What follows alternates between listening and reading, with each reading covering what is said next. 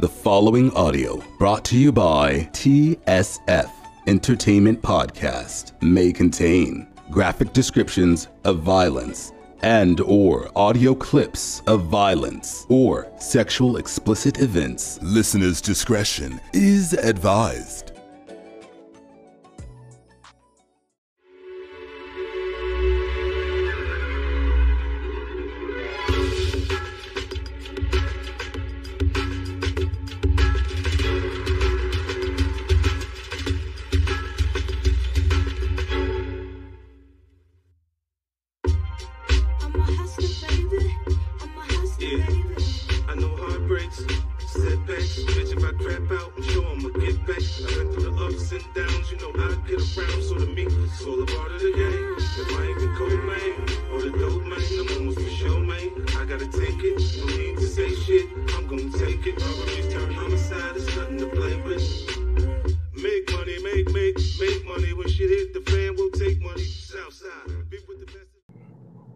TSF Entertainment Podcast fans? This is your boy Retro CG, and I'm joined tonight by my co-host, Miss Really B TV, Mr. Hey. Jacka Jordans, aka D Jackson in the house. I said, hey, yo, what's going on?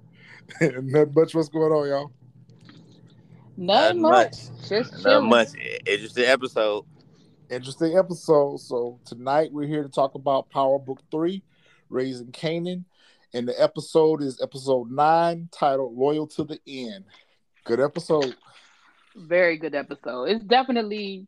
I mean, you can definitely see how we winding down, but I'm gonna be so mad at the end of next week's episode because I'm gonna be ready for season two. I feel like I'm gonna be ready for season two. Yo, this is one of those shows that they should immediately roll into uh season two. like we shouldn't even have a Nah, break. we not. We probably The, ain't get the title was season two. perfect. The title was perfect for this week. Like it's it's very understanding and this the title was perfect. I agree though, uh CP. I think we're gonna wait a whole year before we get season two. I hope I don't. I don't know if it's gonna be a whole year, but it's definitely gonna be a minute. Like we definitely know we're not getting nothing until maybe spring. I think Maybe- they're in production already for season Yeah, I two. think they're in production, but you know we got to go through the whole season yeah. of book two, and book two don't even start till November. So you figure that's not gonna be over till like mid, late January, mid February. and plus we got Boo. BMF start Boo. next week as well. Yeah, but I don't think they worried about BMF so much as overlapping like the power. The series. power, yeah. But yeah. if they, but if but but if they're going straight into either Tate or or Tommy's um story, then we're gonna have to wait until after Tommy's story. I mean, you know, wait until after that. So that's why I'm saying I think spring. I agree. Do you ever think we're gonna get to a point where they're gonna have more than one book on at the same time? No, I don't think so either. I think it would be I don't. I don't think they want to. I don't think they want to do it that way. Yeah, They I don't think need for to. continuity uh, continuity purposes, I think it would just be too much of a conflict. You know, It just it, would- yeah, it would be too much going on. Like it would be too much to focus on because because the stories are not congruent. So we're going forward, then we're going backwards, backwards. then we're going. Yeah, And Power has a slot. Power has a slot on Starz. So like how you can't they all occupy the same time slot. right? yeah, yeah. And You, for- you know, you can't you can't do that. So Now, if they came on different days, maybe it wouldn't be so bad. But I kind of agree, CP. I think it would be just too much to keep up with going forward, then backwards, then forward.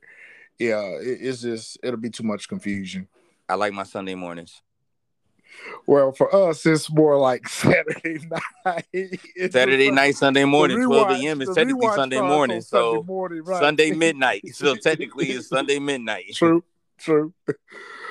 All right, so this week the episode kicks off um, with Marvin at the junkyard, and um, he's being picked up in a van by Lil Rob.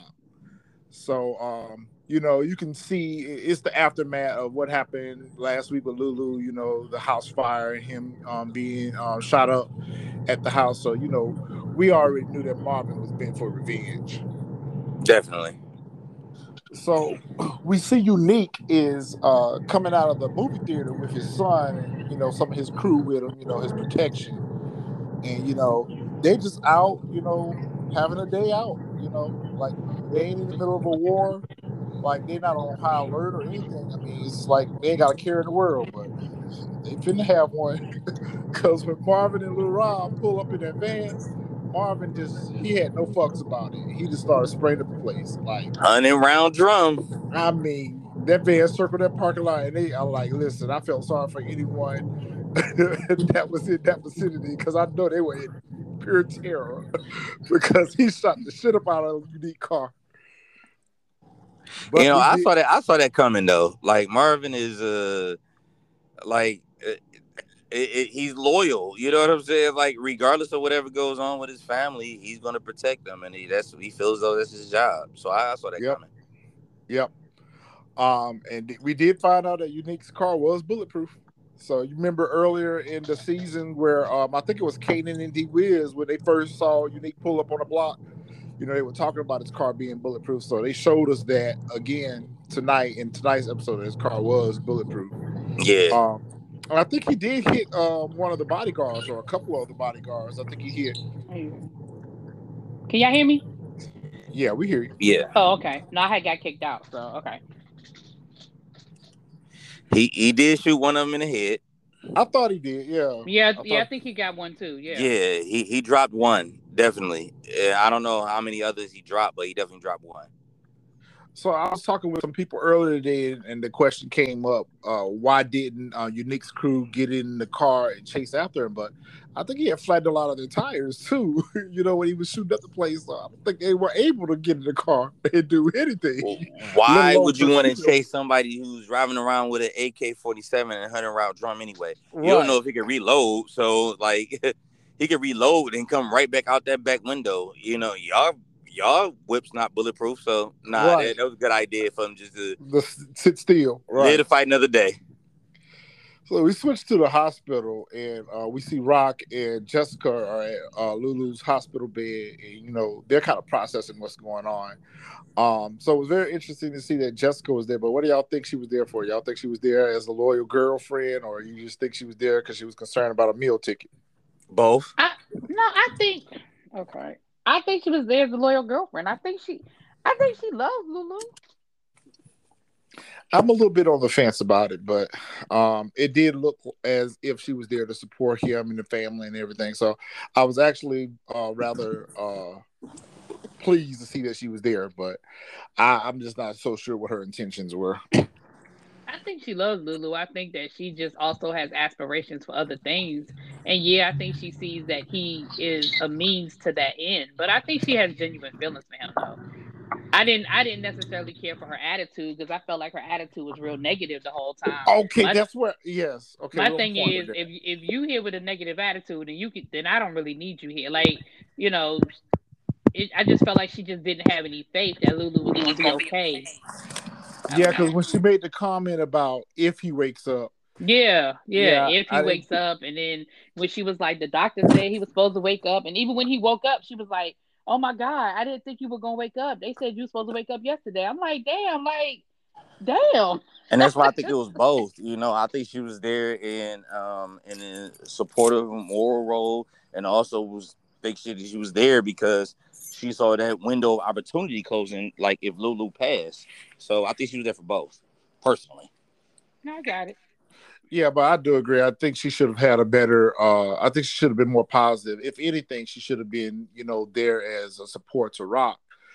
Um, and speaking of supporting Rock, you see Symphony um comes in, and I, I'm just I'm so sick of this this dynamic between their relationship. I mean, it's obvious that he loves her and he cares about her, and every time he tries to show her that, uh, she pushes him away. And But I got I- a little frustrated with her on that because you know, he shows up to the hospital, and of course, she's like, "Well, how'd you know where I was?" And he was like, "Kanan told me where, sh- uh, where you were," and she was like, "Well, if I wanted you here, I would have called you here." I get it, I understand, and you know, she's got a lot on her right now, so she's processing, and obviously, their relationship is real close. You know, her, Marvin, and Lulu, even though they're always at each other's throats, the love and affinity that they have towards each other, uh, kind of like just overpowers everything. So she's just like really frustrated at this point, you know, of what's happened to Lulu. She kind of feels responsible for it. But at the same time, how do you go from wanting to have this man's baby to kicking him to the curb? I, I just I didn't understand her reaction. she felt like she was living a dream, honestly, and um.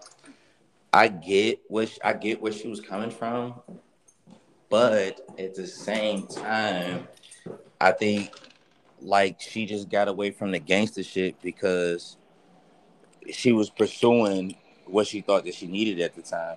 And I don't know like the history between DEF CON and um High post. Detective Howard. Yeah, yeah, well I'm sorry, yeah, uh High Post and Detective Howard.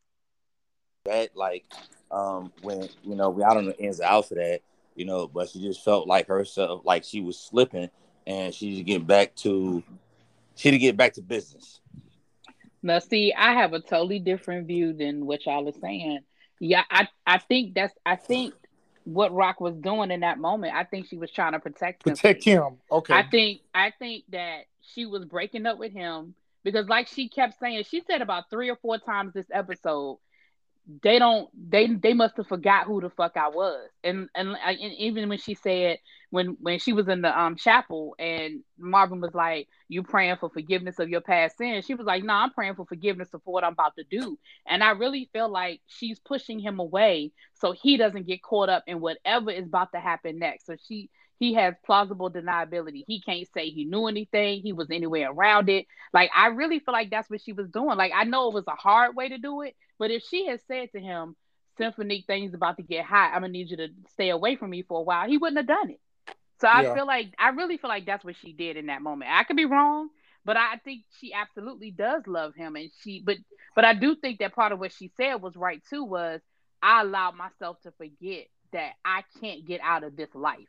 and I'm not in a normal life. Right. But I think but I but I also think that part of her pushing him away was in her mind protecting him. Okay, so I, I kind of understand what you're saying, um, CP. DJ, I, I kind of agree because we don't know what the level of her relationship in comparison with uh, High Post and DEF CON. I don't think her and Detective Howard had a relationship. I, I just, for whatever Mash reason. I think so. For whatever reason, they end up being involved. I don't think it was a relationship. Whereas uh, with DEF CON, it was just a relationship by appearances. I think her real serious relationship was with High Post because I mean he was Yeah. pretty much uh, the one that was kind of looking after her, teaching her the game and everything. And plus, But he was I- part of the life. Right. So Right. Symphony is not part of the life. So I kind of Right. agree with what you're saying because we've said this in early uh, other episodes that we feel as though he's going to be collateral damage, just like we saw with Nicole. Right. And I think she's trying to avoid that. But I'm gonna say this about Detective Howard. And again, this this is me my my 20 on 10 moment. I think there was a relationship there, but I think for her it was real. I don't I think for him he was playing her all along. Remember, he was an Mhm. undercover he was an undercover cop. She was a young girl. I think that he was making a move on her to get information, To to try to get, DEF clo- CON. yeah. But I think from Mhm. her point of view, in that moment, I think and that's but I And she was why- young. And she was right, young. I So think that's why she hates his ass so much. Because remember, the relationship with with DefCon was never real. So she didn't have any love for him like that. It was never romantic. So I think she absolutely, I think her relationship with Howard, for her, from her point of view, was real.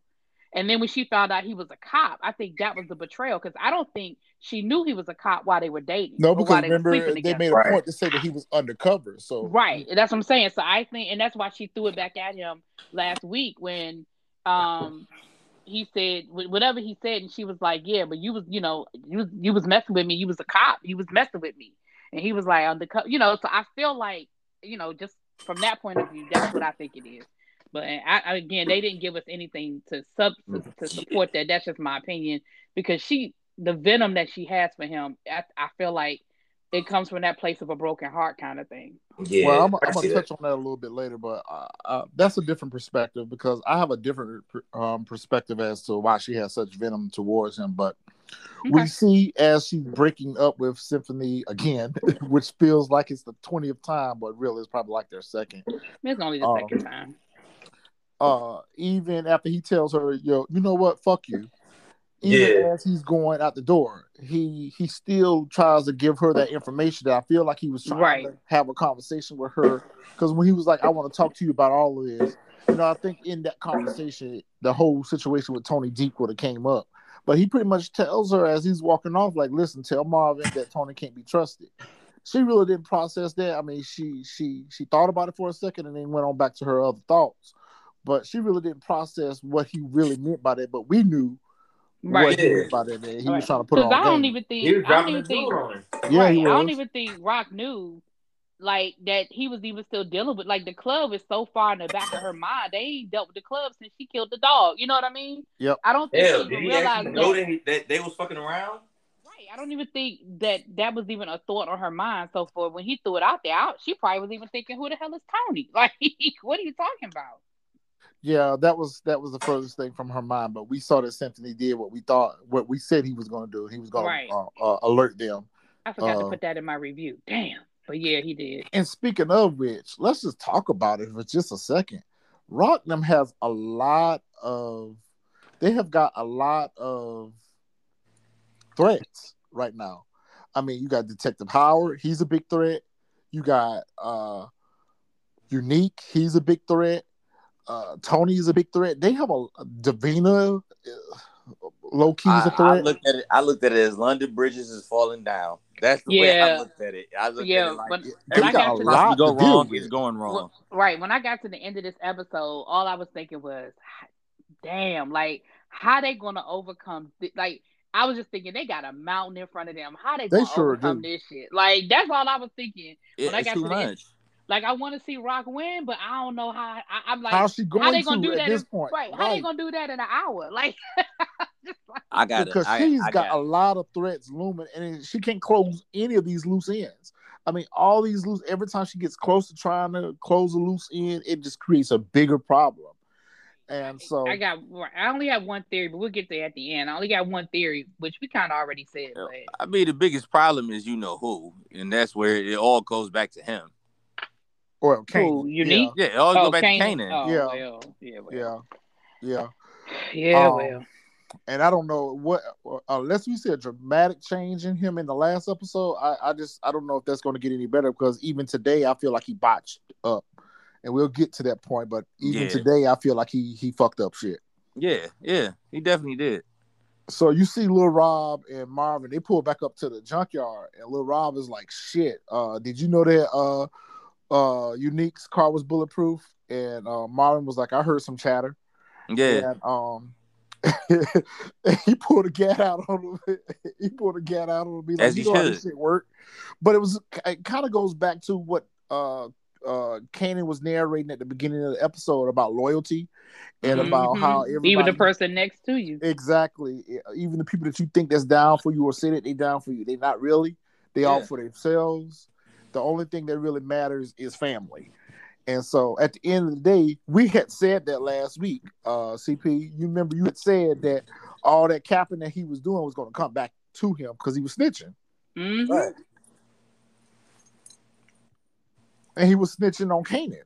So at the end of the day, he's a risk to the organization. He may not have been he in his mind. He may have thought that he wasn't doing any harm to the family because he wasn't snitching on Marvin, but snitching on my nephew is bringing unwanted attention from the feds, from the police over here to us. So either way, you're a liability. You It's the go. same thing to him. Same thing in Marvin Head. Yep. But the cracked me up was when dude's talking and Marvin just letting them talk, and he was like, "You know, ain't none of this shit moving me, right? Like, Yeah. nothing that you saying is changing what's getting ready to happen. Like, And and he blasted his um head off. yeah, he did. As yes, he he did. Have. As he should have, right. You rat bastard. And so he set the van on fire, and you know we see Marvin for the Drive off in that shot up, beat up, smashed up fucking car. What is wrong with Marvin? Marvin. I'm rooting just- for Marvin. Marvin. I'm rooting for Marvin. Well, I'm rooting for Marvin too, but Marvin gonna have to be a better father now. I, I got a big issue with Marvin in this episode, but Well, what we're seeing is Marvin is just he's coming off a hinge. I mean, Mhm. at the end of the day, and he kind of said it when they got to the chapel. You know, he's frustrated. He's frustrated with how everyone views him. That He's was a the man. best conversation. Older brother. That was the best conversation to have. that was the had. best. Co- that was probably the most honest conversation. That was probably the most the most honest and heartfelt we've seen Marvin, and I was here for it. I was absolutely here for it. what what we see is he's frustrated. So, and you know that that's that's that's a problem for everybody that's involved with Marvin right now. Anyone that's got any dealings with Marvin, they got they got a major problem on their hands right now because Marvin is just in straight savage mode right now. He just gives Mhm. no fucks, and you know, and and it's like he told Rock. He told Rock like, listen, you know, I'm your older brother. You know, that'll make me feel good as a man to to be right, well- taking orders from my sister. Are we gonna talk, are we gonna is- are we gonna wait a minute, hold on. Are we just gonna go ahead and talk about it now? I mean, I know we out of sequence, but we gonna go ahead and just talk about that scene. Uh, well, I guess we can we we we can go ahead. I mean, I, I- we can go ahead and talk about it since that's such a. I mean, we already topic, talking about unless it. I just didn't want to. Yeah. That's why I said since we already talking about it, we can Right. go ahead and bust it Right. down. Go ahead, Daniel. Or do you you want me gonna go ahead and, and, and get to uh, the Um, next? one?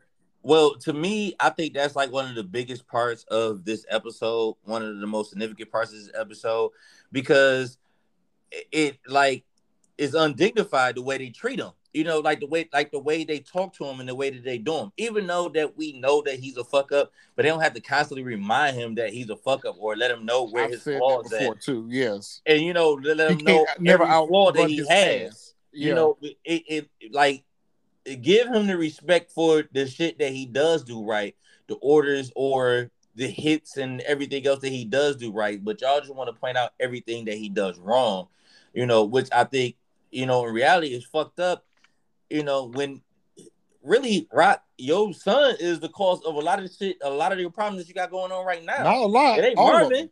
It's all of them. yeah And not- everyone it's else not is just Marvin. And- reacting to. Everybody is just reacting to all the the the confusion that Kanan has caused. So I, I'll double back to that because I got some things to say about that too. I'll, I'll double back to that, but I agree. And uh, we also saw in this moment too that Marvin was reacting on his own accord. You know, he wasn't doing, he wasn't taking orders from anyone. He didn't get nobody's Mm-mm. permission. This Yeah. was Mm-mm. this is what he decided to do as a man. So you know, this was his decision. You can't tell him how to take care of his family. Yep. So we we next at the hospital now. So we over here at the hospital and um shout out to the makeup artist and the team because we see Detective Howard when he's walking up still smoking them cigarettes. No, he ain't supposed to. yeah But the makeup was on point with him because he looked really sick. Like he really, I said really this. looked bad. I said the same thing in my review. Okay, I'm glad it wasn't just me because I said that in my review. I said it looks like they're making him look sick. Like his face was a little ashen. He had like dark, like dark the spots. dark like- spots, Yeah. yeah. he definitely looked like he definitely looks like he's sick. He absolutely No. I took like that as I took that exactly as that's what they were trying to show us that he's progressing uh worse because you remember in a couple episodes, the doctor when he ran up on the doctor and she told him he looked bad. Yeah, From that episode to this one, he looks worse. Yeah, he does. So- he So I think that's does. what they're trying to show us is this is why he's so desperate about uh trying to get uh this whole situation resolved with Kanan because he is progressively getting worse. Right. and um and I just can't see how nobody else is not noticing him. Like Bert and everyone else that's interacting with him, you know, even Rock, you know, her conversation with him looked like you would think she would have commented to it by now, like, yo, you look bad. What's wrong with you? Yeah, you know, right. I'm surprised she hasn't figured it out yet that something is wrong with him. Why all of a sudden you're so interested in Kanan and all this rhetoric, like, and you look sick. What's up with this? You know, I would have thought that she would have put two and two together by now, or at the very least have suspicions that you know there's something more uh, going on than him just wanting to know that I'm your father. So we see these two hood hoodlums pull up to the uh, to the hospital, and I knew I knew from before the nurse even came Yep. out uh, uniform. I said they here for no good, and so Oh yeah, they look. They look. They look like they was up to something. yeah, they look like they was up to look no good. guilty. they look guilty. Yeah, they look before they even did anything. They looked like they were- they needed to been arrested for real. Right. So we see this little nurse come up out the hospital, and she got a little plastic bag with her, and it's two. she uh, looked nervous too. She looked like she was up to something too. Yep, she looked like she didn't even need to be there. Right, she don't even like she's supposed to be working at the hospital. The way she was looking, yeah, she was looking like she was all suspicious. and he out- out here broad daylight in, in front of everybody. Ain't nobody trying to look Right, around you in front of the ho- watching. Right, y'all couldn't have pulled around to the back parking lot. Like y'all right in front of the hospital. Like And then what makes it so bad, y'all didn't even try to look to see if there was anybody else out and about or around. You know, uh, even for the nurse, you didn't even try to peep to see if there was any coworkers out there. You know, you just walk out to them, give them a bag, uh, a bag with uh, two uniforms in it and two badges, and and they give you money in broad daylight, and she just turn around, walk back in. So you know, Detective Howard is peeping all this, so he already put twenty on ten, and said, okay, yep, these are hitters for unique. Yeah. So by the time they pan back to the spot where he was standing there smoking, he goes. He was gone. Yeah, he Yeah. was gone. And you're right, it was the entrance. I mean, y'all could at least whip the street. Right, because he was finishing up his cigarette before he, he was going to walk in the He was getting ready to walk in the hospital. He was finishing the cigarette, and that's when he peeped all that. And like And he so- said, like he told Rod, he's like, "You lucky I still smoke." Like, Cause they, cause man, man. And so we see Rock back at the room. She's looking at uh Lulu. She has a little bit of guilt uh, on her face. I mean, she's just worried. She's concerned. And um should be.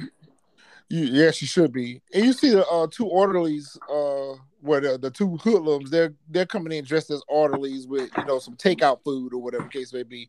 All they did was show the bag uh, to the uh, other where the cops that was there stationed there at the hospital. At this point, the whole police force needs to be up there at the hospital because Rock keeps somebody up there every week. So I just wonder how she answers these questions every time she's at this hospital. listen, as long as the bill paid, I guess they like whatever. I guess Man.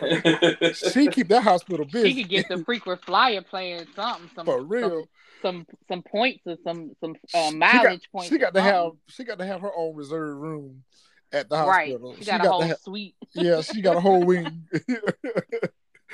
this is the Raquel Thomas wing right here. She's Okay. guaranteed to have about three or four people here at a time. So she look up the hallway to look for the cop that's supposed to be posted outside Lulu's door. He we see him up there talking to the nurse that had just went outside to give the uh the uniform up. So do you think that that was her trying to create a distraction hmm for the police officer? hmm Yeah. So she goes back in the room. She's not really too pressed about because as long as he's within eye view, she feels safe. They feel safe. You see the orderlies come up the hallway, and now they they're they got a gurney, and they get into an elevator, and you know we see them take the uh, guns out and they put the silencers on. You know this was not a bad plan, but a stupid plan. Because first of all, y'all sent the wrong two up there to the hospital because they look suspicious. These big They ass don't look like Hot top orderlies. fade. They Yeah. don't look like orderlies. They look Yeah. like they off the fucking corner. They look like corner boys. they sure And all I was thinking was, and again, I know it's 1991, so maybe I'm tripping, but all I was thinking was, you know, they got cameras on the elevators, right? Like that's all I was thinking. It's Well, I don't 1991. know about that. I was thinking none. about that too. I don't think that they have cameras in elevators. Yeah, 1991. I ain't really sure. That's what I'm Yeah. saying. Maybe not in 1991, but I'm saying that's what I was thinking in my mind at the time. Like, But we see them get off the elevator, and um, you know, she old Girdle gave him all the information. She don't told him what room he in. You know, she yeah. don't got the uniform, so she's definitely an accessory. So I was so glad to see her. Oh yeah, get, she yeah she Yeah. it's a wrap for her. yeah, it's a wrap for her. So when they get to uh, Lulu's room, they pull back the curtain. They don't move Lulu. So um, Detective Howard and the cops they come in and arrest them, you know, for an assassination attempt, attempted murder, and they arrest the uh, nurse. Which I was so glad to see them that they had arrested the nurse because she thought she had done got away with it. But you see, Rock's crew, Rock got to get better with her crew, man. She needs some better workers working for her because they sit up there in the waiting room. You mean tell me ain't nobody peep these two hoods walking by? They should have got up and came out and saw what was going on. But the hood, uh, the the uh, the workers, they in the waiting room. I I really don't know what that's about. Uh, like you got to be But more I alert, think- She need better workers. She needs some But better I workers. think, I, but I think by the time they got off the elevator, I think they already knew what was up. I think, I think by the time those dudes got off the elevator, Lulu was already. Oh, out I of the get, I get what you're saying. You're saying that. waiting, so they yeah. wanted it to look as normal as possible. They couldn't. Got it. That's why the that's why they let the cop be distracted. Because for real, for real, if he really had allowed himself to be distracted, he's supposed to be off that case. But we see him later on. We Yep. see him. He's so I feel like all of that was to make it look Part like of the plan. Right, everything was going according to plan. Yep. Okay, I never thought about it like that. Okay, so because that was that was giving me a little bit of frustration because not one, the cop wasn't paying attention. Two, right. I think that the, was yeah. I the think that was workers weren't paying attention. I'm like, well, damn. I mean, good thing that Detective Howard was up there. It was sad to see what happens to him after what he did for them. So Mm. we switched back to the uh, police station. I think we talked about this a little bit last week, CP, but I don't think we spent too much time on it. But I don't know if it was you or Marvin or maybe even you, DJ. Somebody was very adamant about this lady, that mama, uh, Nicole's mama, not going away quietly, that she was still going to be a problem. Because I remember responding to that by saying, well, she gave away the evidence. So, I mean, how can she continue? I think that might have been Marvin. yeah, how can she continue to try to pursue this when she gave away the vial? But we see that she's back up there at the police station questioning Burke. So we did get confirmation that Burke was the one Burke was That- the one. Yeah, that called. I and said she was the let- one. Yep. you did. You did. Yep, that we said said let her go. And the mama is up there just making a scene, but we really did get confirmation from the father this go round. We really did. We had suspicions that the father wasn't with the shits, but we got 100% confirmation tonight that you know everything that she was accusing um jukebox of. The father was like, "Well, we don't know that to be true. You know, Right. we don't know that she hadn't been doing drugs. We don't know." So you know, he wasn't I think the father knew. defending jukebox, but at the same time, he was trying to tell his wife, "Listen, you up here making a fool out of yourself and out of us. Like you, you don't know, you know." But I think he. do- I think he absolutely knows. I think that he's he's saying it like that to to to protect the mother. But I think he absolutely knows. I think he knew his daughter was gay, and I think that he knew his I, and his daughter at least smoked weed. I'm not saying he knew his daughter was on hard hard drugs, but I that's that's just how I feel because he's too. He's just too. He's too Reserved. um, yeah, like even last week, even if you go all the way back to that first when we first saw uh jukebox at the house and he came in and they were singing, like even then he was like, "Oh, look at this! What's this?" Like I feel like he just knew. He's more down just- to earth than that mama. That mama Yeah. is uh rich, white, high society, privileged, and she even shows her to be that when she made that comment about uh I know people in high places Right. that won't accept uh, something like this happening to a family like ours. So Yeah. you know, Yep. she- Yep. Yep. Whereas that father, he not like that. He, you know, he kind of low key, laid back, you know, go with the flow type shit. But Burke didn't seem like she was pressed. They didn't seem like, even though she had the whole department looking down at her or whatever the case may be at this whole scene, Burke was was making the scene, she was not bothered was at all. She was not bothered at all. She was like, "Okay, you finish, because you can leave." Yeah, she was unbothered by all of that. That was cracking me up. I was so glad they arrested that ghetto ass Aunt Mama looking nurse. I mean, she she fucked up her good job at the hospital. Why are we back at the nurse? How did we get back on the nurse? Because I was just thinking about how pitiful she looked when they was. I was just thinking about how pitiful she looked when they were taking her ass off handcuffs. That shit was funny. Um, but we did see, and I forgot to hit on this. That's why I kind of went back to the nurse. Uh, but you know, uh, Detective Howard and Rock, they had another conversation at the hospital, and he's a little bit more insistent on her uh, arranging that meet between her and um, him and Kanan. And he reiterated again that if you or your brother show up and nobody else is there but Kanan, uh, I'm gonna wet all y'all up. I'm gonna wet that bitch up. So Yep. he he's desperate, and Kanan says it in the narration that you know he's desperate at this point. And you And know, I I, thought then- Rock was processing in that moment that she would figure out what the fuck was up, but you know, she just took it as what it was, a threat, and I'm gonna deal with it accordingly. And I, and I Mhm. knew then what the plan was going to be. I said, So well, going back to last is. week, before all this happened with Lulu, do you think that the batter up phone call was for him? Yeah, Do you think that but not the- for Kanan. the- I think Lulu was supposed to do it. I That's think Lulu was supposed to do saying, it too. That's what I was saying. Yeah. Do you think Lulu was supposed to be Kanan this week? Yep, Yeah, Okay. absolutely, yeah. hundred So we're on the percent. same page there. Because a lot of people I, I was talking with last week were saying that she was calling batter up on Marvin. I don't think that she was. no, no, no, no, no, not at all. Because the first phone call she made was for him to go get that dry cleaning, was to go get the, a jacket.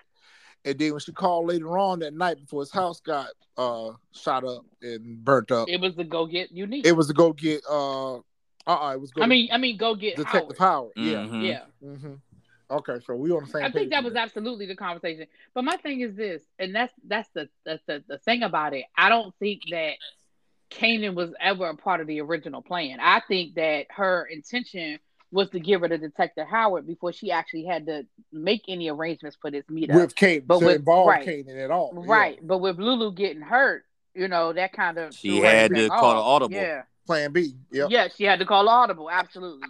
Yeah. So we see Jukebox is still grieving, and she's at the burial site for uh Nicole. Why she hadn't opened this letter yet and read this letter? Yeah, I think she's afraid to open the Um, part part of me feels like she's kind of afraid to open the, the note. You know, this is her last uh message from the Nicole, but she keep carrying this note around, but she hasn't. I could see that. we haven't seen her open it yet and read actually what the contents was, but we see Burke uh, approaching her, and everything that me and you had said, CP, it, it, it came out in this conversation. You know about her being a lesbian, Right. about her uh, being uh, familiar with what Jukebox is going through right now. She went through a similar situation with her family and her Mhm. first love. So we, we learned a lot of details that's foreshadowing that Burke and Jukebox are going to have some type of relationship. I don't think it's going to be a physical relationship, but I think that they're going to have some type of relationship going forward. But I think like jukebox peep that she was kind of like, you know, running game. on Using her that, too, yeah. Yeah, she was running game on her too. Like, let me tell you my story in relation to your story or whatever to in my life, to whatever bullet Mhm. points I can find in my life.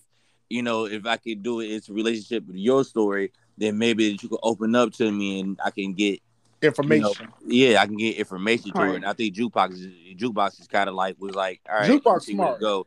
Jukebox she peeped read that that. lady game from Oh yeah, she she Yeah. saw it. Yeah. Yeah. 'cause I was was like, surprised that she even went with her to go get the damn Italian ice. I was like, that. I didn't Yeah, think it she me was gonna too. get the me ice cream that- either. I thought she yeah, was gonna walk off. me. Yeah. But at the same time, jukebox. Uh, I think the only reason why she did go because she needed to find out what exactly what this lady was after, and you saw what she did right after that. She went and told Rock what was up. So I Oh, think she absolutely. she need to go with her to find out. Okay, what what do you? Why do you keep pressing up on me? This is the second time you don't roll up on me.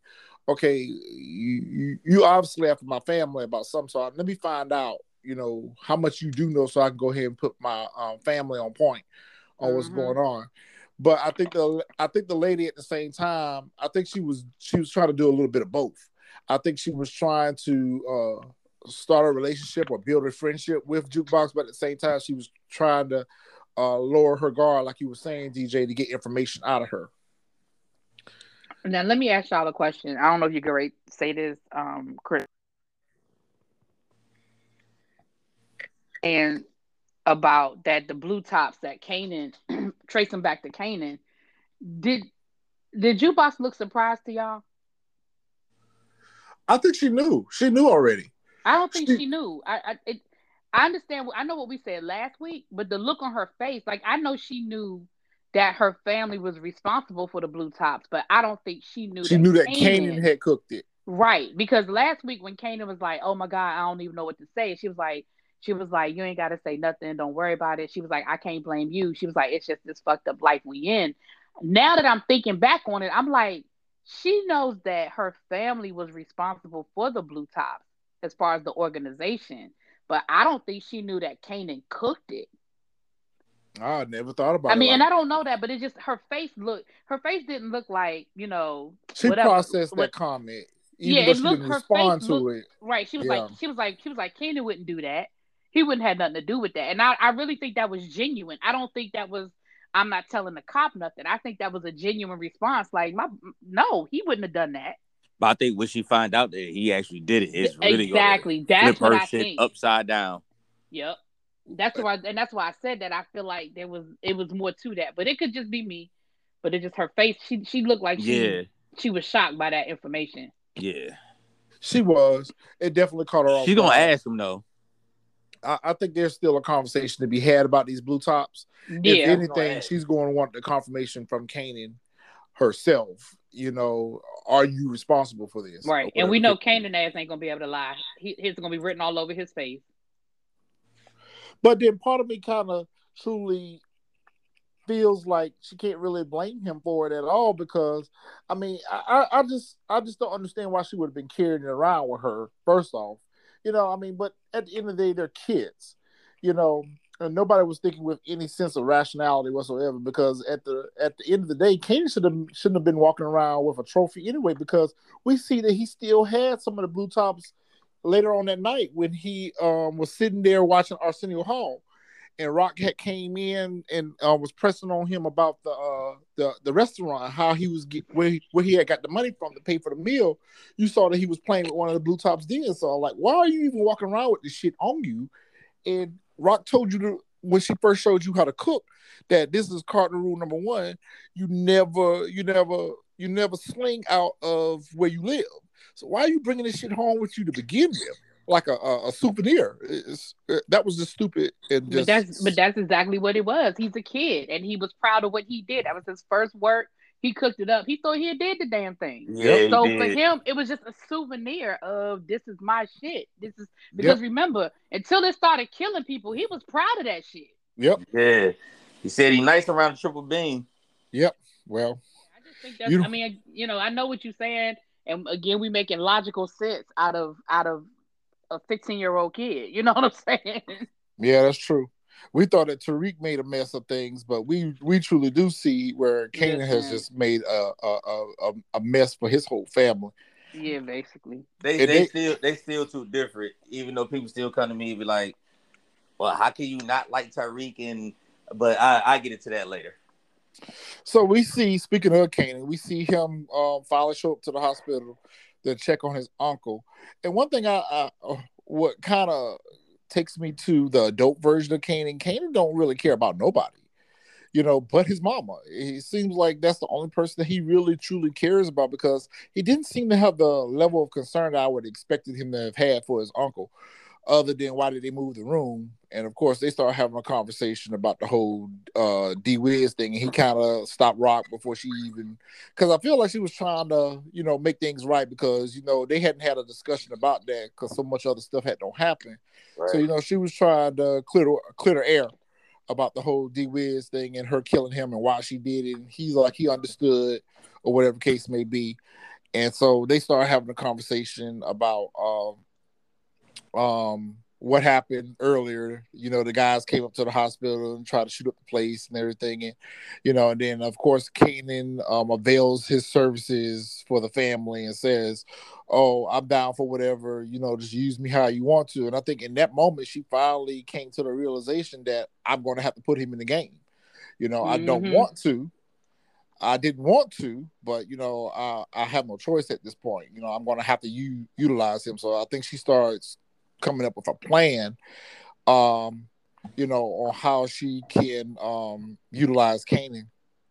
And so you see, uh, Burke and um, um, Jukebox, they are at the little Italian ice uh, um, spot and you know, uh, she make the reference to Kanan and the blue tops and everything, and jukebox, you know, tell her to leave her alone and stop following me and everything because really Mhm. Burke is out of pocket anyway because she's talking to a minor. She's talking to a minor without parental consent and everything. So I mean, any information she do get from jukebox, she can't use it. I mean, you you you- you're talking to a minor, so hmm you know so it kind of takes me back to what i was saying earlier about her character analysis is that i feel like she is a straight up uh cop but you know we're starting to see her do a little bit of angela Valdes type stuff where she's kind of you know using her authority and using her position to kind of color outside the lines to get information because for one she should not have uh told them to release her two I was about to say, do there- you think you? I hate to cut you off, but do you think you? Do you think she's doing that in order to further her career, so it won't seem like it was just handed to her because Yes. of who her father was? the Okay. answer is right. yes Yeah. the okay. answer is yes Okay. because we saw uh, back in power a lot of what angela did wasn't necessarily to support ghost per se a lot of it ended up happening that way where it did end up he it did end up benefiting from her inside information and some of the underhanded shit that she was doing but she Mhm. wasn't necessarily doing it for him she was doing it for herself because she was trying to make a name for herself at the ausa's office and so I think the same thing is going on with Burke here. I think Burke is so busy trying to live out of the shadow of her family and law enforcement that she's trying to make a name for herself. So she wants to solve this case. She wants to get this case on her belt and you know be known for being a good detective and not necessarily for her family. So I think that that's what her ultimate motivation is. But I think she is going to be drawn to Jukebox simply because they share that connection of you know, uh, discovering who they who they were at a young age. So a part of her can relate to what Jukebox is going through, but I also think that she's using that as uh, leverage to see what she can do to move his case forward. So CP, what you think about that? I mean, yeah, I mean, she's trying to solve a case. Like, you know, I think part of it is getting, and at this getting- point, is is almost like a RICO case because I mean, because she's trying to tie all this stuff in together. She's trying to tie in Buck Twenty, the Blue Caps, the, Mhm. uh, the uh, Stash House, uh, D Wiz. So she's trying. She at this point, she feels She got to like die too. Yep. She well, I don't know if she's going to die per se, but She got to die though. I don't know. to. I don't know. I don't. I, I don't know. I, I think we. I think we can still get some use out of her. I think we can still get some use out of her, and we see what Jukebox did later on in the episode. So I still think there's use for her.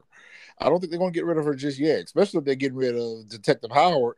If they're getting rid of Detective Howard and Burke, all we're going to do is get another uh, uh, detective that's going to investigate them. So I think we're going to keep her for a little bit. I don't think they're going to get rid of her just yet. Yeah, they would probably keep her for a little bit, but she needs to die. She needs to go away. She's a threat. She's another yeah, threat. she's a threat to the family. She's We'll another go away. threat. yeah, I think she, I think she's around a little bit longer. I she's think definitely so gonna be around a little bit longer, but she's needed like theoretically the closer she gets to the truth, the Yeah. the more she's at risk. the closer she should be to dying. because especially No, with Marvin, world. you know Marvin will do her in a minute. So you know Marvin would do her with no thoughts whatsoever. You know she'll she'll get done. Or I think Jukebox may. I was about to say Juke might do her in, Yeah, but I- I- Juke- that was part of my predictions. But we, Yeah, we, Jukebox we, we, might can- I do don't her think in. so. I, I can don't wait. think so. I don't think so. But but okay. So we get to the chapel at the hospital, and we have this very, very important conversation between Marvin and um, Raquel. Uh, Marvin steps in. He says, "A little too late to be asking God for forgiveness about all the shit you don't did." And like CP Right. said, she was like, "Nah, I'm asking for forgiveness for what I'm gonna do." So I think she's processing in this moment that she's first, first off, she's been to ask her son to commit murder. Second off, she's finna ask her son to kill his father. So, you know, that was heavy on her mind, whether she wanted it to be or not. Ultimately, it was very heavy on her Oh, I didn't even think about that. Yeah, I mean, when you put it like when you put it that bluntly, you like, yeah, that was a lot. That was some heavy shit. Yeah. Yeah. I mean, at the end of the day, she can have all this disdain towards him, whatever. If it was Lulu or Marvin that was doing him in, she wouldn't be so reticent about it. But the fact that she's able to ask her 15 year old son that she's been trying to keep out of being involved in all this bullshit, the fact that she mm-hmm. now has to rely on him to get the job done, that's heavy on her mind because she don't know how this shit fit to go. And so, you know, she's really sitting here processing this shit. And so when Marvin sit down, you know, Marvin said, "Well, it turns out that nigga shit really is bulletproof." And she's like, "Listen, I he he was like, well, my little Rob head ain't." And she's like, "Listen, I told you to stand down. I told you not to get in, involved. I was already got a play in line to take care of Unique." And that's when he tells her, "Listen, I'm a man. You're not gonna tell me how to protect my family. I don't work for you He no was more." like, I don't work for you no more. yeah, I don't work for you no more. And so, you know, we have a very powerful conversation because we learned that Marvin raised her and um Lulu. When Yeah. I, I, I guess they're alluding to the fact that their parents was on the shit. Well, yes and no. Like Break that I down don't for know. me, CP. Because Well, I no. felt like he was saying that their parents were addicts. That's, what I felt. thought. That's what I thought in that moment. But then at the end of the episode, Exactly. we get the scene with the mom, then I was like, well, maybe they was talking about they were so caught up in the church. You know, people can get caught up in the church and it'd be like an addiction, just like anything else. And they, you know, Yeah. maybe they was caught up in church and they wasn't really. But I don't know. Maybe they're in church now because they were addicts, and you know, some people they get saved and all that. So I don't know, but I I I, I saw a different perspective once we met the mom. okay. But I don't know. That's how I took it in that moment, though. In that moment, I took it as their parents was on drugs. That's how I took it in the moment. Okay, so we'll get to that scene too, because I have a lot of thoughts about that as well. So I, I, I kind of share that opinion with you. But uh, Marvin pretty much lets her know. It's like you were saying, DJ. He pretty much lets her know that listen. Uh, first off, I, I, I'm down for the family. I'm loyal. I'm down for the family. I'll do whatever I need to do. I understand that I'm in a position right now where I got to take orders or whatever. However, you got to give me some shit that's my own. You got to let me have something that's my own. I can't call no shots in the organization. I'm taking orders from my little sister. You got me out here looking like a fool. And, Yeah. you know, he's trying to uh, resolve his issues from the past. Like, yeah, I'm, I might have fucked up, but I made some mistakes or whatever the case may be. But I'm trying to, I'm trying to outlive that. But we, we saw them make up, which we had said last week. They, they were going to find peace. They were going to get back. Right. What happened Because- to Lulu? Right. Bring them back together. Right, because I don't think she ever had any intention of killing Marvin. Like I think I think that was one of the questions a minute ago. I don't think she ever had any intention of killing Marvin. I think she what she, She, did was upset, is and, and she Yeah. reacts off her anger. right because if she was going to kill Marvin, remember Marvin, remember, and I think he did that on purpose. Remember when she went to the apartment last week to go visit him? He knew what was up, and he turned his back on her. Marvin know better than that, but I think he turned his back on her because I guess he was like, if she about to shoot me, she going to shoot me in the back. Like I really feel like in his mind, and that's when she hit him with the damn two by four. Like I, and again, if she was trying to hurt him, she'd hit him upside the head with that shit. Like he he gave her the opportunity if that's what she was doing. And I don't think that she had any intention of killing him because if she was gonna kill him, it she'd have done it. You know what I'm saying? So, but what the the most important, or not not important, but the most profound statement in that conversation for me was when Marvin said to her, "You're better at this than I am. I Yep. accept that." And she was like, "No." He said, "No." He said, "You are. You're better at this. You see shit that I don't see. You you You think you have shit that I, I can't think. Right. You think he Uh-huh. said, but he said, but I'm still a man. Still a man. And I was like, that's it right there. Is like y'all was Pride. saying, you got it right. You gotta let me be a man. You gotta give me something. It's a res- So it's so I respecting him. right, exactly. So yeah. And it's pretty much uh not only that but the fact that he feels obligated to be their protector you know Right. because he's taken this role as their big brother slash father very serious over the years that you know he's had to look after them or whatever so he's he now feels like he's not in a position where he can take care of his family anymore you know and he's kind of lost control of that that that that narrative where you know the family is out of control and I'm not doing anything to help the family. So he feels useless, he feels unused, um, and he's pretty much trying to let her know that listen, you're gonna have to put me in the game, and you're gonna have to put me in a spot where you know I can do what I'm good at doing. You know, you're good at shit, I'm good at shit. You know, we we need to work more together to you Mhm. know take care of the family.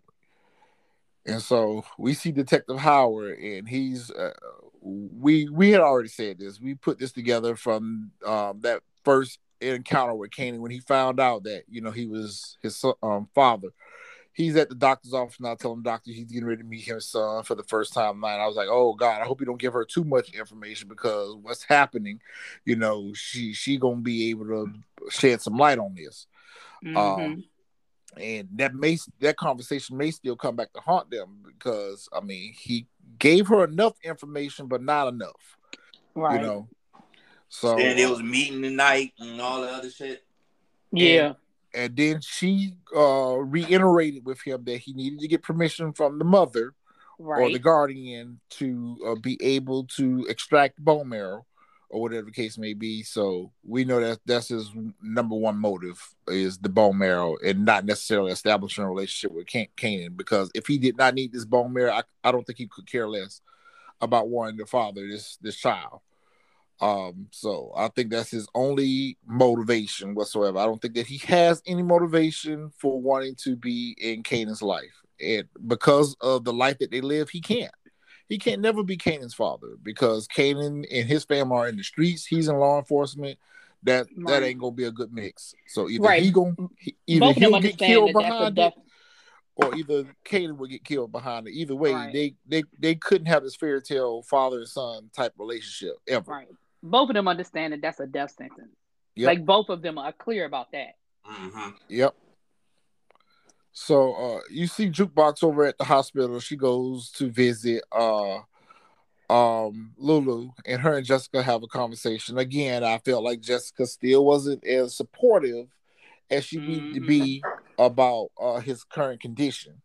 And so you know Rock comes in and um And um, you know, she hugs jukebox and she's like, "I'm sorry, what happened about your friend? You know, Jessica told me about what happened to your friend, or whatever."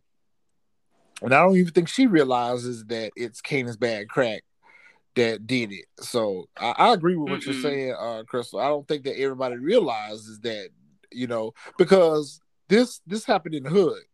This this bad crack shouldn't have made it to Manhattan. And it wouldn't have. It wouldn't have made it wouldn't to have. Manhattan except for Not over 20 valves. jukebox.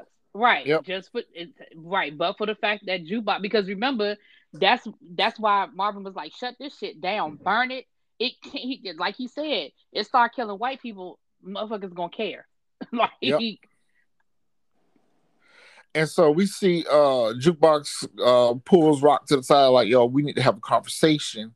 And you know she goes and tells her about the conversation that she had with the uh this white lady detective.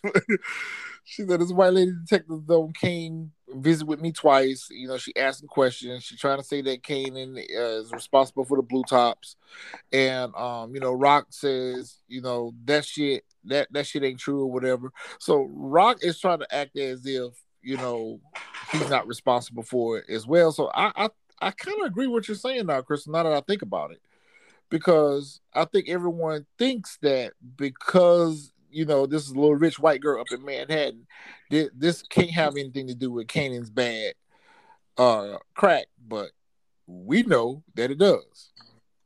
Right. And Right. so we we see a powerful conversation between the two of them because you know you would think that Rock would have been upset about the fact that that lady was asking all them kind of questions, but she kind of pretty much tells Jukebox that uh sound like this police like you. And um, Jukebox says, "I ain't no friends with no cop," but she said, but she- Rock pretty much tells her sometimes it's good to have police Gotta use 'em. friends. yeah. Yeah. So she was planting a seed right there. That okay, and well, I knew I knew then that that, that she was going to use jukebox to pass Uh-huh. messages. Yeah. I didn't know what the message was at the time, but I knew then that's what that was. I was like, okay. to so either that's what that pass messages or to extract information. How much does this lady really know? Keep her in your back pocket. to? Right. Exactly. Keep her in your pocket. Exactly. Yep.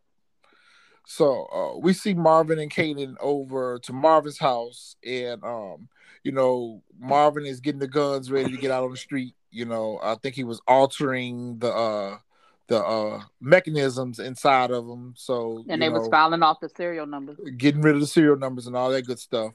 So uh, you know, he pretty much was telling Kanan that listen, you finna uh strap up, you finna be out here on these streets. You know, you DEFCON son, it's time for you to start acting like it. So I don't even think that the family really knows that he's not DEFCON son. Mm-mm. Nobody knows. Because at first I thought it was one of those uh, secrets that Jukebox was alluding to, which uh, she was having that conversation with Kane about there are secrets in the family that you don't know about. Unless it's a lie that everybody in the family is carrying, I don't necessarily believe that the family even knows that DEF CON is not Kanan's father. And I I'm gonna be think so either. honest. I'm gonna be honest with you, uh, and this is about to be real petty, very petty. But I'm gonna tell you now, that's not. It may have happened, but that's not realistic. And I'm gonna tell you why. When when motherfuckers when motherfuckers pop up pregnant, the first thing niggas do is do the math. Yep. If she popped up pregnant at 15, the first thing, 16, whatever, the first thing niggas would have done was the math, and they'd have been like, wait a minute, if he if Defcon went to jail in such and such day, like if, if if it was that easy for Detective Howard to do the math when all he knew was Kanan's uh, date of birth, Mm-hmm. the people around her would have done the math. So maybe the family does know, but they don't know that, you know. But they know Kanan don't know. Well, beyond mean, that, I don't now- know, but Now that's taking it a little step further than where I was going with it, uh, CP. But I was going back to DEF CON being gay. I felt like um, other people besides Rock would have known that. mm, maybe not. And, it might have been not. suspected. It may have been suspected, and that's why he did need, uh, like she said, a beard. And then the fact that she popped up pregnant, like she said, that just helped him even more so.